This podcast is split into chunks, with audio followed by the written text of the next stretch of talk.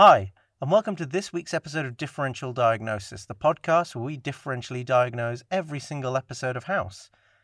This week we're dealing with Season 1, Episode 20, Love Hurts, the very famous episode where House and Cameron go on a date and officially create Hameron. My name's Harvey, I'm one of your co hosts, and your other co host is Gaz. Pleasure to be here as usual. Um, this is going to be an interesting episode because it's the basically the opening of a Pandora's box of hell. because Hameron, in my opinion, is the ultimate house fan fantasy in which many, many countless uh, pages have been written about its hypothetical future in different hypothetical worlds.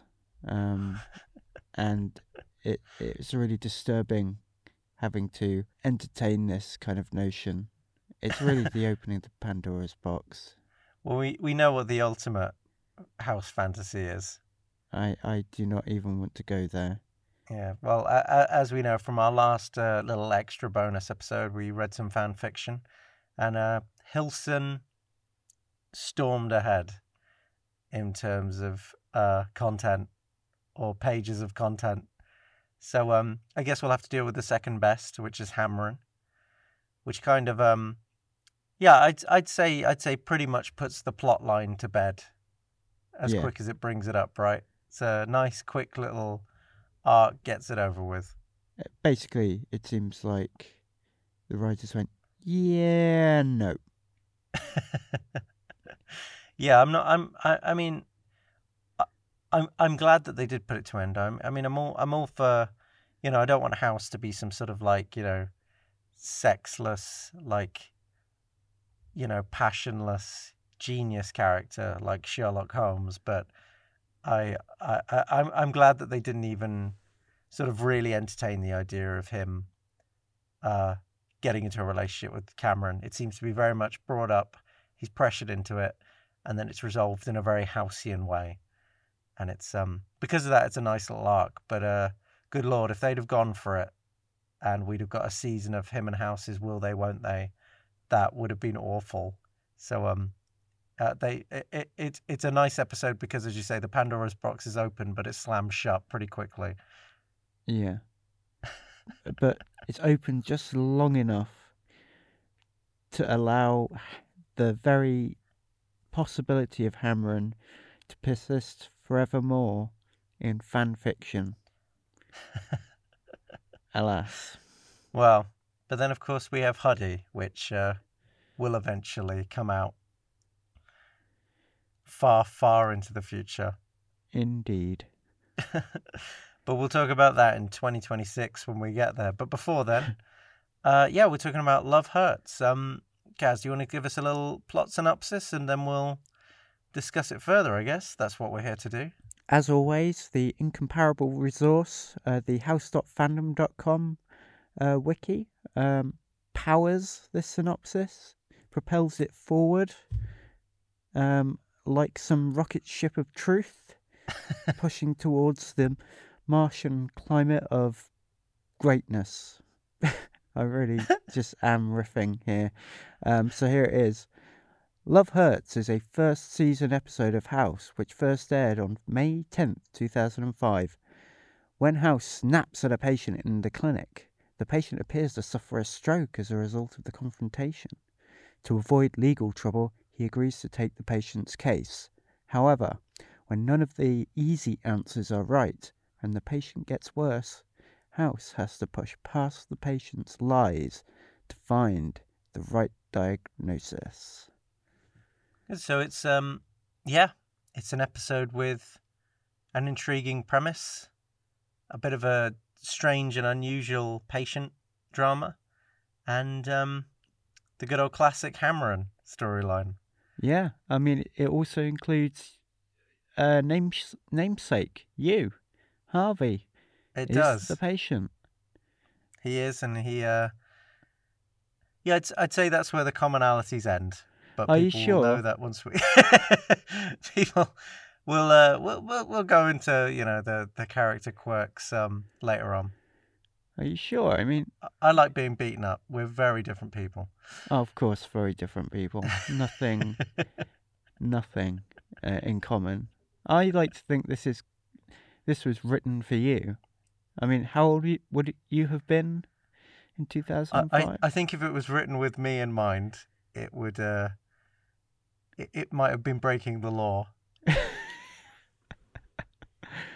um, yeah.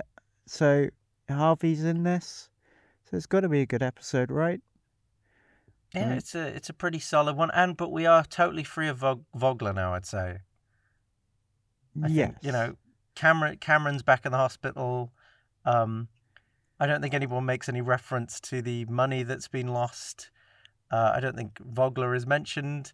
Vogler is well and truly dead by this point. I guess David Shore got his way and basically just bleached the area and has completely cleaned the show now. So it almost makes the Vogler arc totally pointless and impotent. Yeah. Well done, David. You won in the end. Yeah, victory for David. Um, uh, although, do you think Hameron was like a little kind of dig at what was what the producers wanted? You know, a bit of a bit of a love story, and then he just goes, "No, you have no power over me now. Here you go. Oh, maybe. Oh no, sorry. Hameron think- isn't going to happen. I think I think Hameron's established enough. You know, they, they, they went on that monster truck date earlier, which wasn't a date. It was just, you know, them hanging out. Uh, Cameron's mentioned it before. Everyone's been a bit, you know, creeped out by it because, you know, she's so young and he's so old.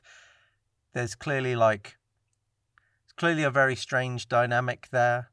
And um, we do actually uncover the reasons for why she might find House attractive not because she actually likes him, but there's like some deep like insecurities there. Okay.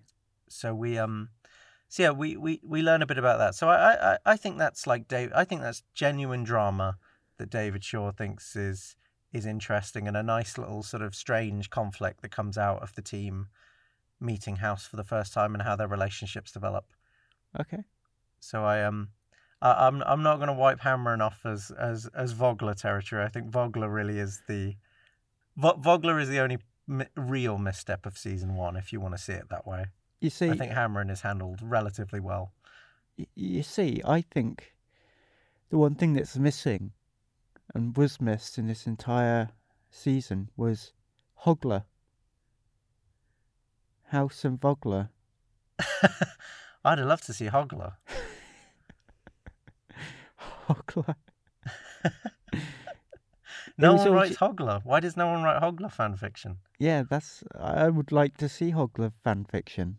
Yeah, just imagine like you know Hogler trying to be all controlling. Could have been very very sexy, very erotic. But the other thing about it is, uh, Put on that white coat house.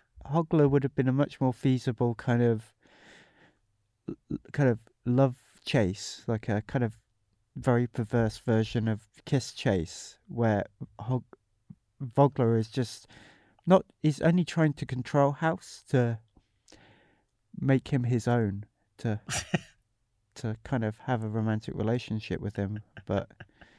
Alas, another thing missed, another opportunity missed. Um, but I, for one, am on Team Hogler. If I'm going to be on any sort of portmanteau team, Get writing. Get the fan fiction out. I will. I'm working on it as we speak. Well, um, well, Hogler aside, we've uh, we got a we got a good couple of things to talk about this episode. So stick around; it should be a good one. But um, without any further ado, let's get started talking about season one, episode twenty, "Love Hurts."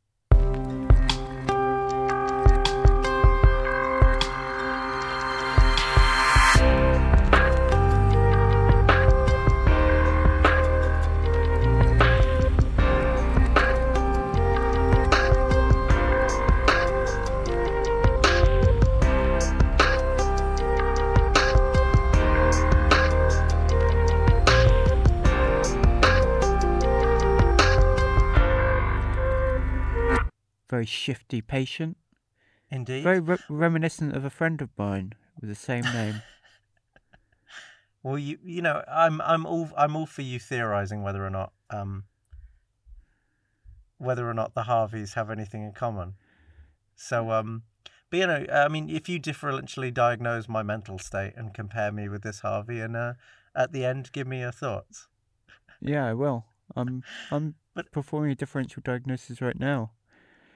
Just uh, So on this, um, I think, I, I, I mean, let's let's start with the opening then, because we usually like to chat about the opening briefly. But I think this opening is a is a once again it's a it's a it's a nice um divergence from what it what it could be, right? Because uh, we do find out that the patient is into being um strangled. I forget the technical term. It's like as- asphyxiophiliac or something. And um, I guess you you know you could have started the episode with you know him being strangled by his dominatrix friend and then go uh, uh, and like everyone panicking and the music rising, but it doesn't do that. It leaves it like as a as a secret to be revealed later, and kind of just starts you know in the clinic.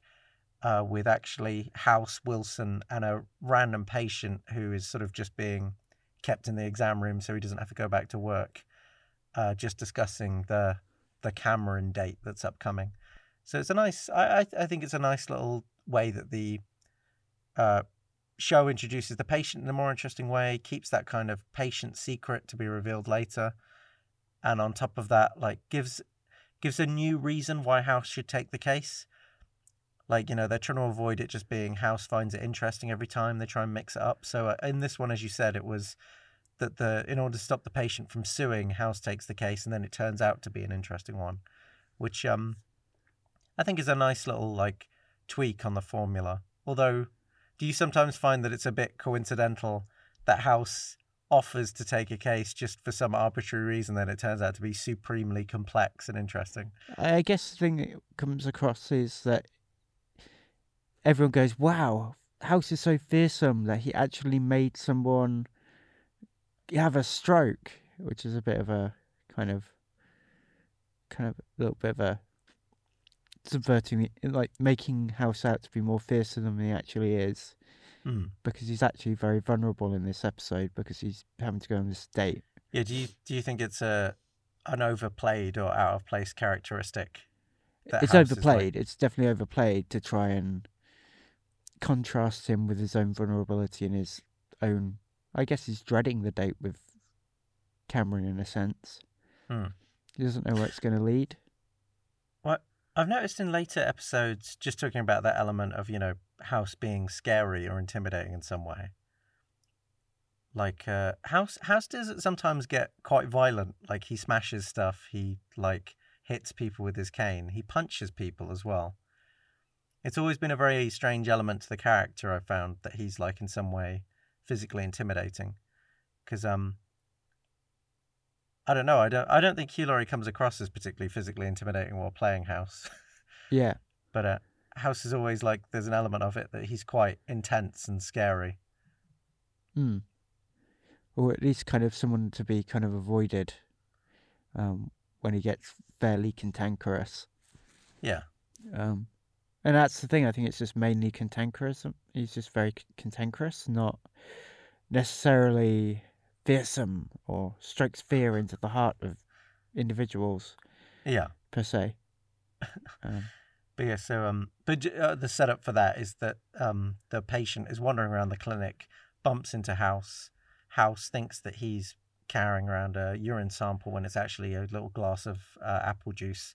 Shouts at him and then goes to apologize, and then the guy's having a stroke. Yeah. But uh, it does become like a little running joke for now. It's quite. A, I mean, all of the kind of all House is aggressive and scary in some way is sort of, I think, pushed later on in the series. This is kind of the first time it crops up, and there's a little running joke that you know whenever House is around him, the guy has a stroke. So, or, or something happens, and there's like this running joke that House is so terrifying that he's like making people have strokes.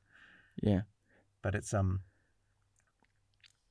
Um, it's uh, but there's yeah, there's not much to say about it now. But I I think I just start to crop in a bit that House is like like physically intimidating in some way, um, which does fly in the face a bit of him just being this kind of you know snarky, uh, like kind of intellectual who's cantankerous and likes to stay away from people. Yeah. You know. We also have House asking Cameron not to tell anyone what the perks were of or the arrangement, Hmm. but she just completely goes out and blabs it. No fucking problems there. You say that, but House House does say that in front of everyone. Yeah. Okay. I, I, so House says that he doesn't want Cameron to tell anyone, but I, I, having watched this again, I think he does. Or as there's no reason for him to say that out loud. It's pretty obvious as soon as they leave the room, people would ask her, her the, you know, why would he say that? What's going on? Yeah. Like, you know, he's hired these people to be extremely curious and get to the bottom of problems. Like, there's, um, it's very weird. It's like House is, you know, because House, as you say, is so vulnerable about the date. Uh, I guess it's like part of his character in that the like the only way he can combat vulnerability is like mockery.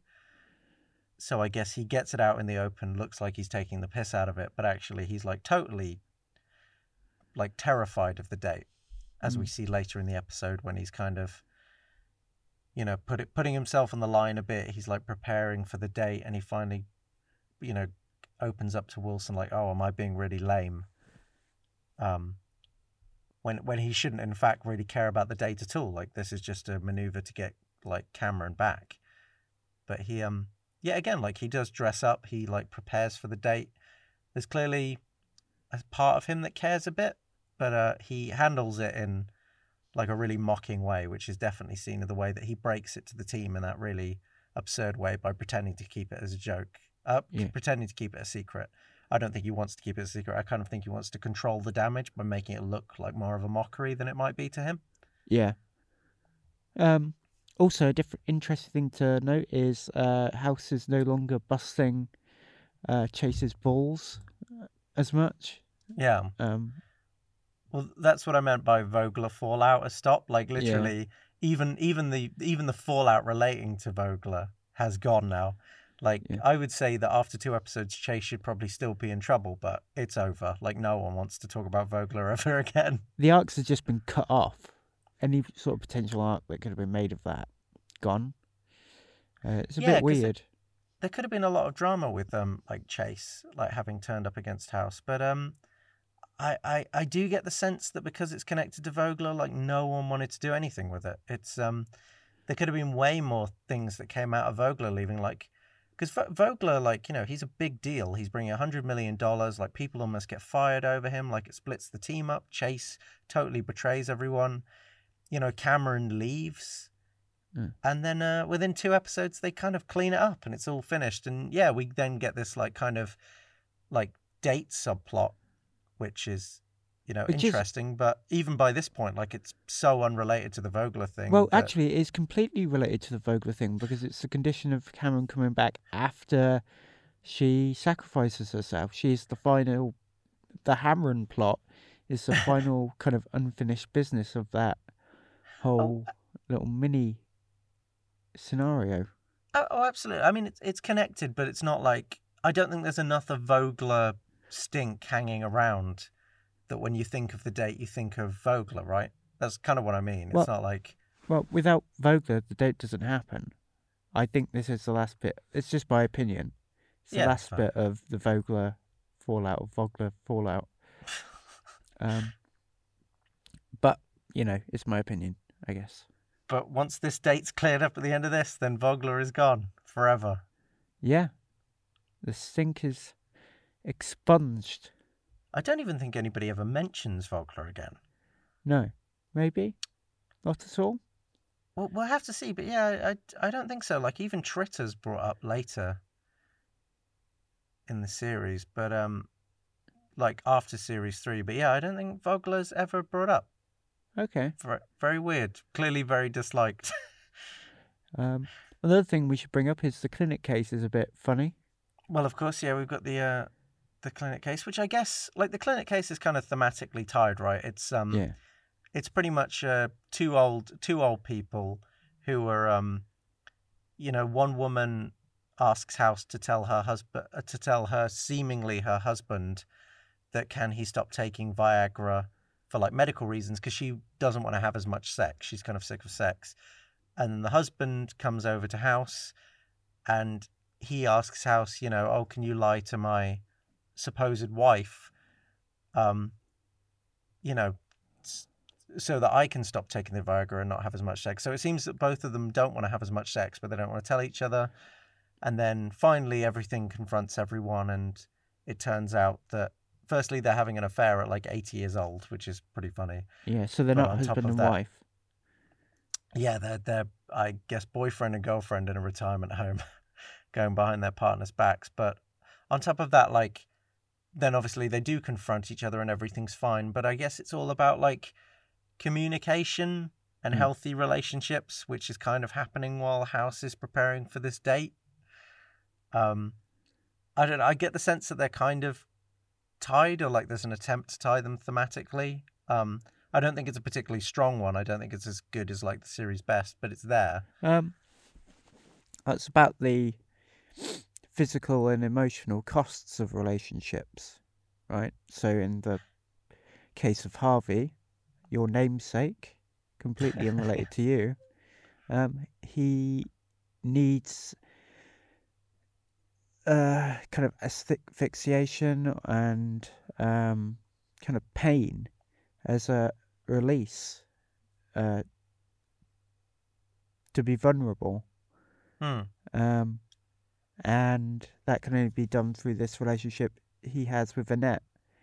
Um, then The you've got the physical, yeah, a dominatrix. Um, and then on the other hand, you've got the the elderly couple, um, and they're having literally it's fit their relationship is physically harming uh, the woman in this case, but also neither of them really want to be that frisky all the time.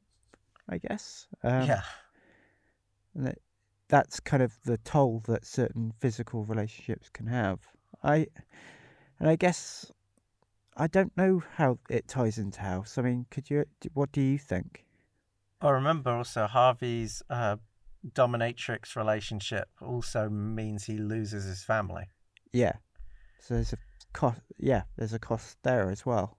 Yeah, which which does come up later is very entertaining because they they need the family to sign off on one of his treatments. So basically, House just lies to them and tells them that their son is dead, and then blackmails them that he'll tell the community that they let their son die if they don't help, which Yeah. is um sort of yeah like, but that that element of like as you say the cost to relationships. It's not like the family turn up and you know they talk and everything's solved. It's Yeah. Harvey's actually unconscious while his family come round. So he always has, you know, he ends the show in the same situation. He still has that damage from the relationship. So um, they don't really even attempt to tackle that side of the uh, narrative.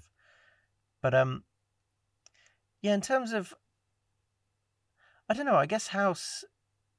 I'm trying to think really because because House's relationship to Cameron is strange. It's whether or not you even think because House has been in relationships, and we've heard that he was in a relationship with a woman called Stacy, who obviously, if you watch the show, you know. But for now, we just know that she was a woman who um, has clearly like had a big effect on him. Like uh, there's a consistent thing where people come to Cameron to warn her, you know, that House might hurt her, like emotionally by not being invested.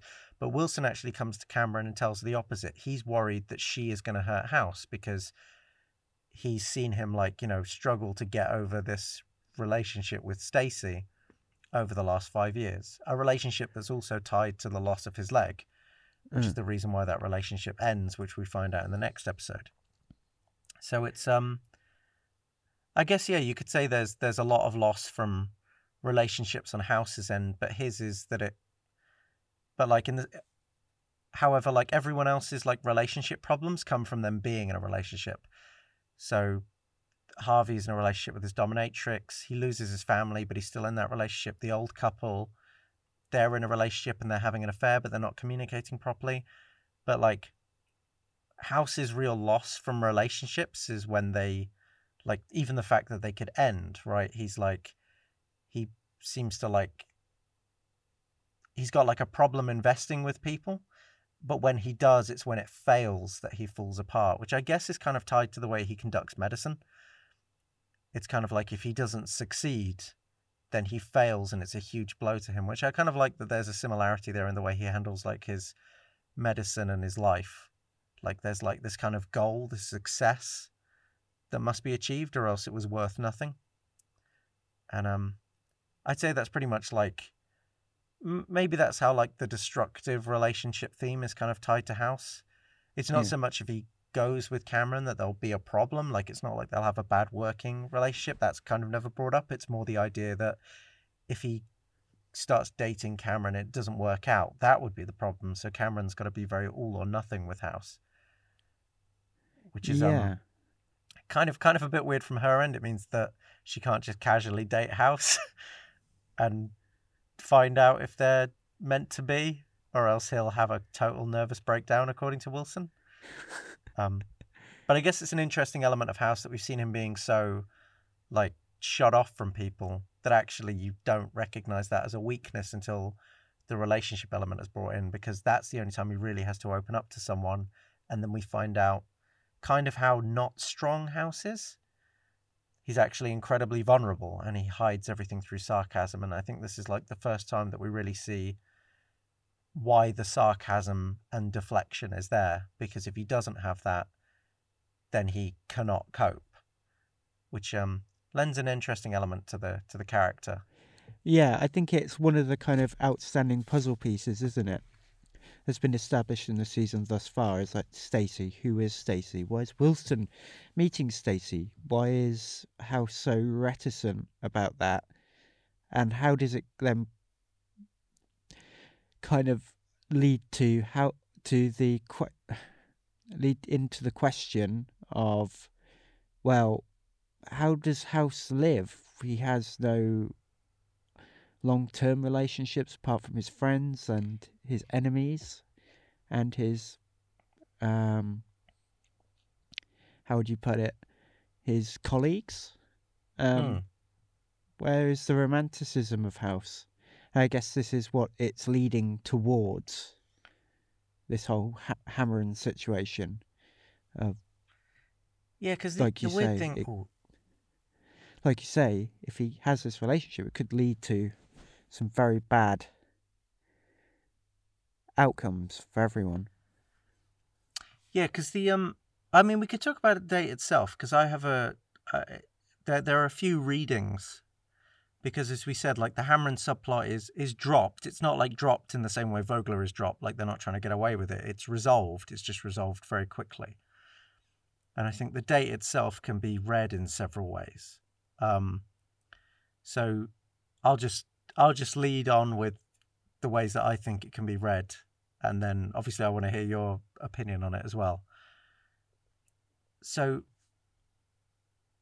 there's there's the so, sort of um so the way the date was resolved is they go on the date and um you know it's kind of like House is making reference to the fact that he's not good at small talk. He thinks dates are awkward, and um in in in a way that I kind of think is hammed up. Like, yeah, House is like an intense guy, but we've we you know we've seen him like have you know his uh, famous Chinese his famous Chinese meal yeah at Christmas with Wilson, right? He's like he's not incapable of just chilling out and having a chat.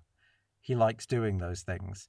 But with Cameron, he kind of overplays the whole point of the day. It's like, oh, it's really awkward that we have to sit here. I'm so bad at it. I don't know what to do, which um I feel is kind of hammed up by House to kind of make the date seem more. He kind of tries to downplay it, just downplay like dates as a whole. It comes across as very like, yeah, it comes across like he's trying to be more of a maverick than he is. It's kind of I I, I wouldn't use the word edgy, but I would Yeah. say it's possibly more. He's kind of playing up how edgy he's being. He's basically just like trying to lay waste to any custom, you know, with any kind of you know reasoning whatsoever. But the so the interesting thing is that then um like Cameron tries to start a more intellectual discussion, like using like Freud, and uh, it then like that then leads House on to like read her, and he basically you know just says he brings up the fact that she married a man uh, years ago because he was going to die, and they were only married for six months. And he basically says that, you know, she's a person that wants to fix people, and that's the only reason she likes House. So he kind of reads into why she likes House and um, totally dismisses the relationship, just says that she's not attracted to him. There's no reason to like him. He's not a nice person, that she should give it up. And then, kind of, the date, like the scene ends, and then afterwards, there's kind of the illusion that they had an all right time, but it was a bit awkward and that neither of them want to go on it again. I guess because, you know, possibly House convinced Cameron that that's why she liked House, or kind of Cameron just thought it was an incredibly jerky thing to do and didn't think that they'd be suited in the end. But I do wonder, and this is what I mean about the, yeah, like how much is House trying to like force away human connection? Is that I wonder how legitimate House's reading of that situation is. Like, does he really think that Cameron is trying to fix him? Or is he just saying that to totally put her off? Like, to what degree does he believe that reading? Because I, I get the suspicion that House doesn't really believe that. I get the suspicion that House is so scared of being in a relationship and opening up that he pretty much shuts it down the only way he knows how to like because mm. uh, she uses the freud example saying you know if you tell me you hate me then i'll think that you're just denying your true feelings and if you tell me you like me then it will be you accepting those feelings and kind of the joke is that she's putting him you know in a catch 22 where he can't get rid of her so what he instead does is then turns it on its head and says you know it's it's not my feelings that are wrong it's your feelings you like me for stupid reasons and that's yeah. the only way that he knows how to get out of that situation. So I kind of feel it's like House kind of like treats the the date as a puzzle to get out of it, but I'm not entirely sure how much House deep down doesn't like Cameron. You know, it's it's entirely reasonable that you know he's. I I I suspect that he's just like, just once again, it's like another deflection. He just wants to avoid it completely, which um then makes his relationship with Stacy very interesting because it's like, oh my god, you know, what did Stacy do to him? Why does he have such a terrible desire to never be in a relationship again and open up? But um, but sorry, that was a bit of a long reading. But I don't know. Do you think that House is like, like criticism of Cameron is like warranted, or do you think it's like just him consistently trying to get in the way of his own happiness? Well, and not change his life at all it's it's true to form of his uh, way that he deals with emotional situations, either shut down or react with anger or kind of indig- being indignant. Um, and I guess in some ways you can read it like that, that he's just using it as a way of getting out of the emotional difficulties that they have, that he has with regards to facing having another romantic relationship. But I think, in my opinion, he, he he and he knows that it just wouldn't work. It doesn't seem as though it was really going to go anywhere. You get what I mean, because of the professional relationship would just get in the way. Hmm. And we find out in the future that he's done that before, where he's had a working relationship with someone and then goes into a relationship with them. Um, I don't know what happened we'll have to see how his how House's arc changes in order to make that work. But I guess it's the fact that it's just not feasible for him to have as a fellow uh, someone who he'd be romantically involved with. I mean, does he? Do you think that he actually likes Cameron? That's a good question. Like in that way. Well, we know, we know that he I don't know. Well, we know that he finds her attractive, right? We know that much. Yeah. Although that could still be him like messing with her that, you know, that's the reason he hired her, but let's let's let's assume he's telling the truth there. I don't know when he when he uh you know when when Wilson pulls out of that monster trucks thing, I don't think it's a coincidence that he goes to Cameron first. Uh. Um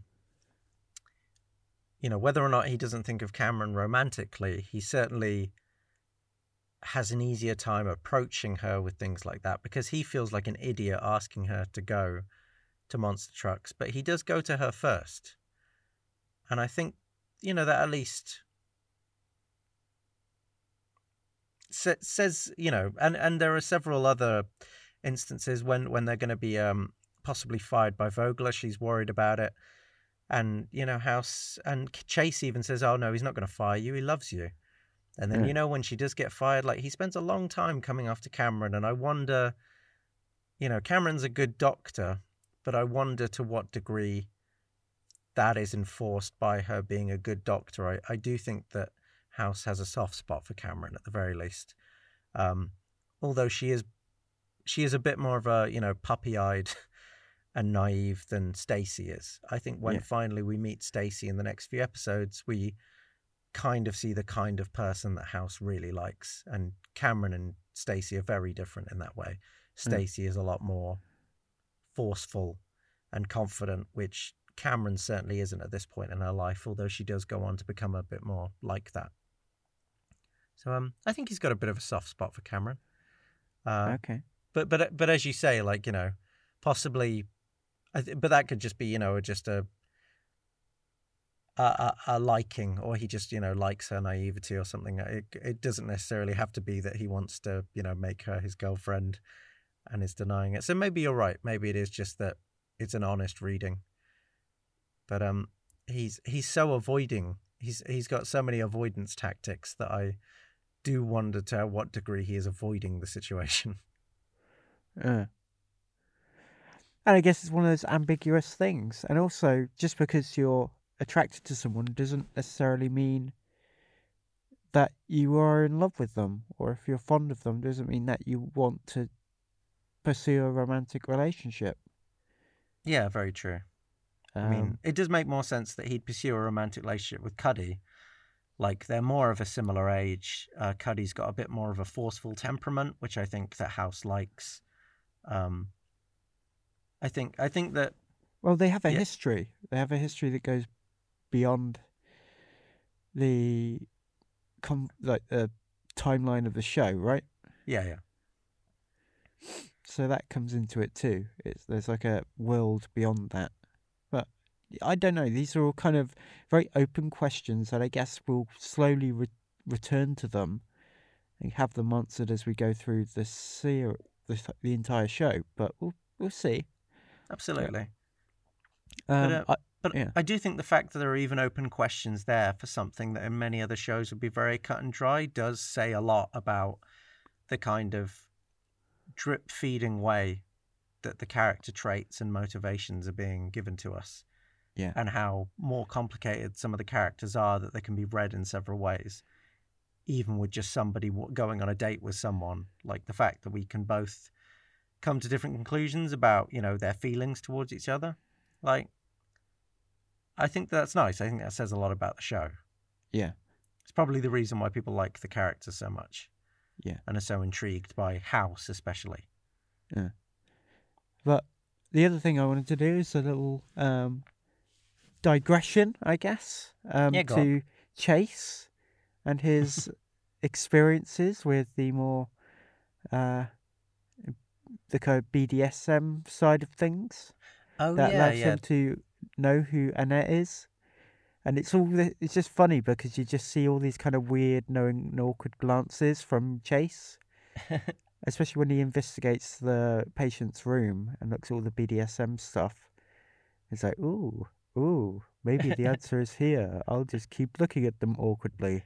yeah, Chase's a little subplot Uh, with his like BDSM history is um I know it could be seen as a plot convenience, but uh, uh, you know if you ignore that, it is it is just very funny. yeah, Um, but yeah, yeah, go go into his relationship with with Annette.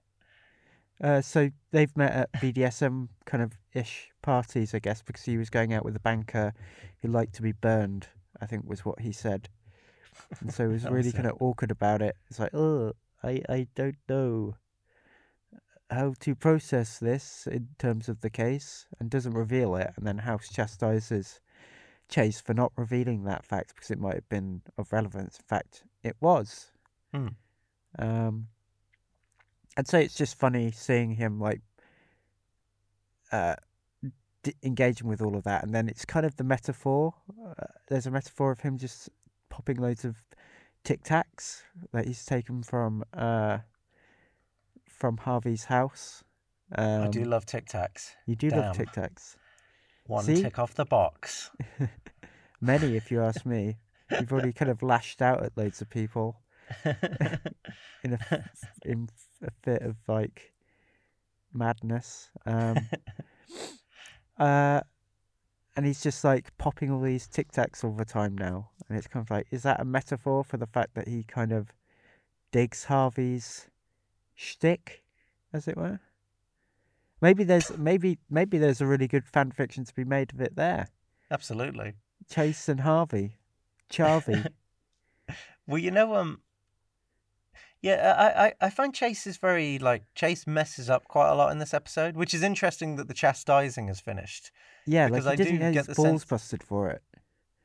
Uh, he does slightly, but like you know, he's I mean, he was getting chastised a lot for you know being treacherous, and then in this episode, just after we finish all that, he not only doesn't divulge very important information, but he also misses a pretty massive clue when in Harvey's apartment that House just kind of has a eureka moment on.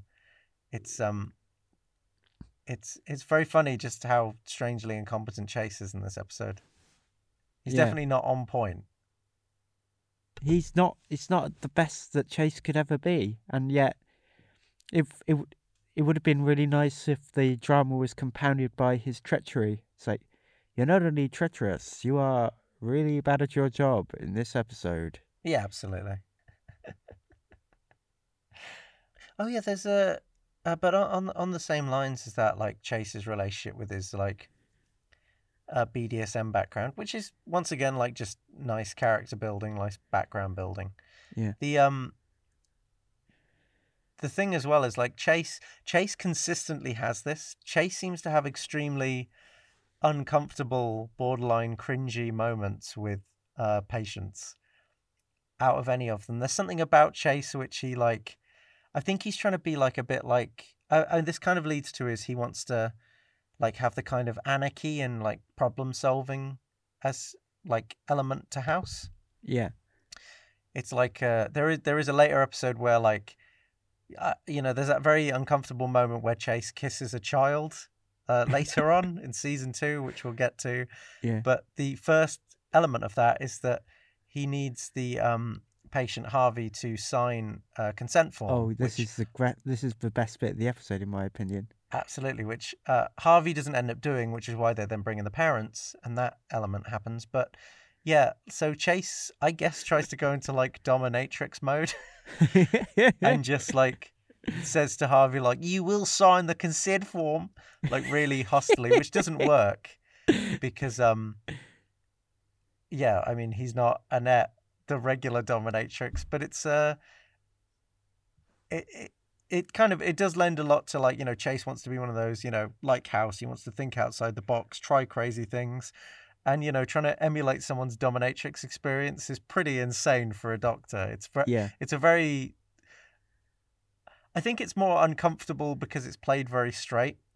It's not uncomfortable. I found it a bit cringy because it's played straight. Like it's not like a it's not like that humorous. I, I don't know if you know what I mean. Like I found it really funny, but I don't know if the show is making it seem funny.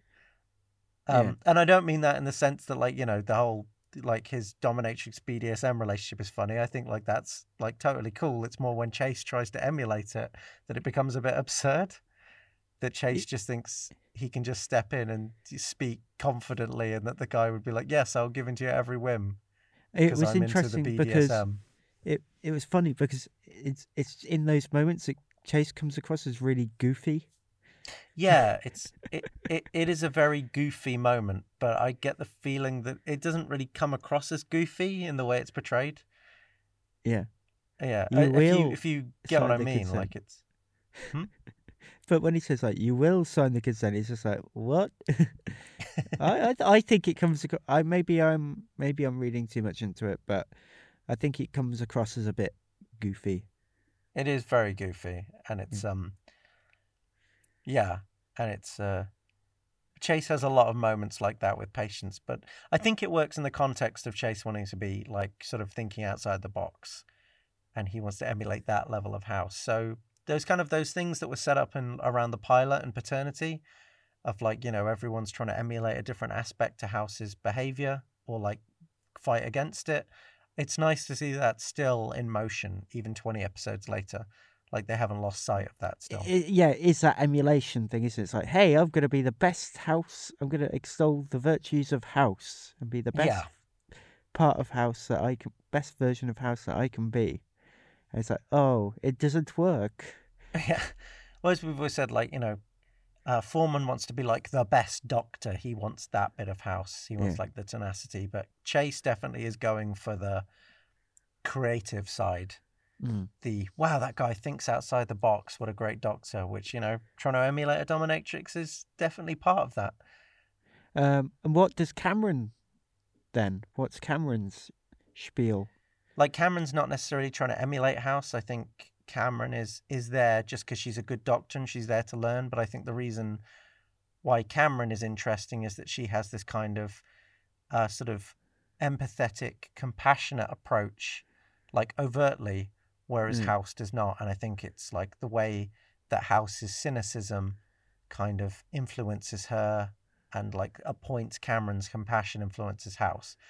Yeah. So um I don't, that's that's why I said like it's not just about emulation; it's fighting back. I think their their their interesting relationship is more like, you know, the the co- competition between those two like approaches to medicine, rather than, um, like Foreman and Chase who are more trying to emulate parts of House. And then Foreman also has that like Foreman's fighting back against House's like total amoral, like anarchistic approach, even though he wants the doctory skills that House has. So it's um everyone's everyone's coming at it from very different like fields, but it, they're all uh it's nice that those are being consistently grown on, and I think Chase is a great example of that in this episode. Yeah. Okay. But um in in summation, Gaz, what do you what do you think overall about the episode? I think it's a very middle of the road episode with a centerpiece that is very revealing of House. I think Hmm. my my personal feeling is that it's largely okay. It's good, uh, but the thing that kind of elevates it is that date scene, which kind of subverts the expectation that they would, you know, that um, House would date Cameron because she's a woman and on the team, and there needs to be romance. Um, but it also sets up questions about Stacy. It sets up the climax of this season, I guess, as well. Hmm. We start looking deeper into House's motivations, into why he's the person he is. So, yeah, it's looking really good. I, I think this is more of a setup episode for the remainder of the season. Much like the season didn't really get started at certain points. As we've discussed in previous episodes, Yeah. it feels like it's being fed in. Yeah, like uh yeah, in the same way that like Detox kicks off a lot of House's character. Yeah. th- this kind of does the same, but not with his drug abuse, but with his relationship status. Because then the final two episodes are very focused on Stacy and his romantic histories in the past. Um, yeah, I agree. It's like it's it's a fun little story, but I think that it's the date and the revealing of um, House's attitude to relationships is what makes it like very interesting. Um, Yeah. Every every so often, the show manages to really combine everything into one. I think DNR is a perfect example, as we've said. Like that's where the patient story and the kind of house's character growth really go hand in hand. This one kind of has like you know a great moment in house's growth or character revealing, which is what I really enjoy about the show. They're my favorite bits.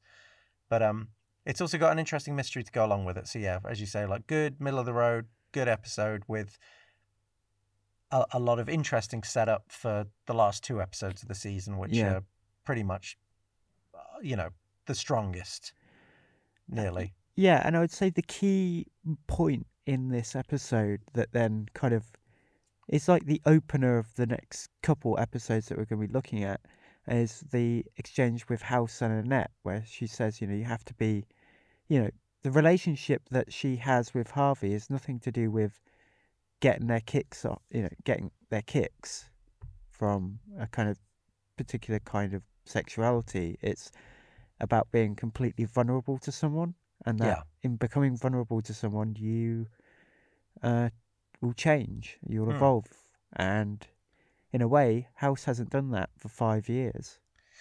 No, which I think, as you say, which is why the episode then ends with him looking at old pictures of him, and I believe it to be Stacy. Yeah. Um, it, it could be pictures he took with him and Cameron. It doesn't really show them clearly, but I think that would be a bit weird. and a bit too old, really. Hmm? and the picture looks really t- uh, way too old. Yeah, that's true. But it's uh, yeah. So I think it's um, but then of course you know, as you say, he they talk about being vulnerable. He thinks on it. He goes away. He looks at these pictures of him and Stacy, and um, it says a lot that then in the next episode when he has to host a lecture. That it's strange that he then pretty much tells a story which alludes to that entire relationship. Clearly, it's on his mind. Yeah. It's um very good setup for the next episode. Maybe not the strongest episode it could have been, but as setup, it's fantastic. Um, I guess this is this is this is the one of the central themes of the season. It's about change. So one of the things Wilson talks about is that it no, not what Wilson, but one of the main things about House is that people constantly talk about how House has changed, or that his drug addiction has changed him, or his injury has changed him. Hmm. Um, and I guess we're going to look into why that all comes together. Why? How did it change him? Yeah. And also, why hasn't he changed since? Hmm. And I guess that's what Annette's line is about: is that you you changed, you haven't you changed in that moment, but you know instead of being the kind of more able doctor that he used to be in a loving relationship, became alone and cranky and disabled. Um, and he sees that as an impediment and in pain. Um, this addresses that the underlying change behind that, but also why he hasn't changed by being open to people now Hmm. and why he's refusing to engage in a relationship with Cameron, I guess, is that he is probably afraid of change because change seems to have negative effects for him, it seems. Or at least this last time he felt that way or felt Yeah, that he changed. Being scared of being happy is a, a recurring thing that comes back to again and again. Yeah, and I think that's that's something we're starting to see now as we get to the final stretch of this season. Is that one of the big questions is how did House become who he has become through change? Hmm. And will he always be like this? Can he change and quote fix himself or not? Yeah. Yeah. Well, it's uh, well, hey, well, this this this episode of the podcast was really set up for the next episode where we're going to be talking about three stories, which is a bloody monolith of an episode, and uh, I hope we can do it justice. Well, we can put in a lot of planning for that one. Yeah, because it's uh, I, I mean it's it's it's it's a iconic episode, and all of this build up is really worth it. It really is a fantastic episode of House. Really cements the show. So um, I'm very excited, and I hope that you can uh, join us this Thursday for a little extra episode. But next week, Monday, that's what you should tune in for as we talk about three stories. But um, yeah, guys, thanks for thanks for joining me to chat about Love Hurts. Always a pleasure. And what is your conclusion on me and Harvey having anything in common? What's your official diagnosis? Um, I guess you're stranger than fiction.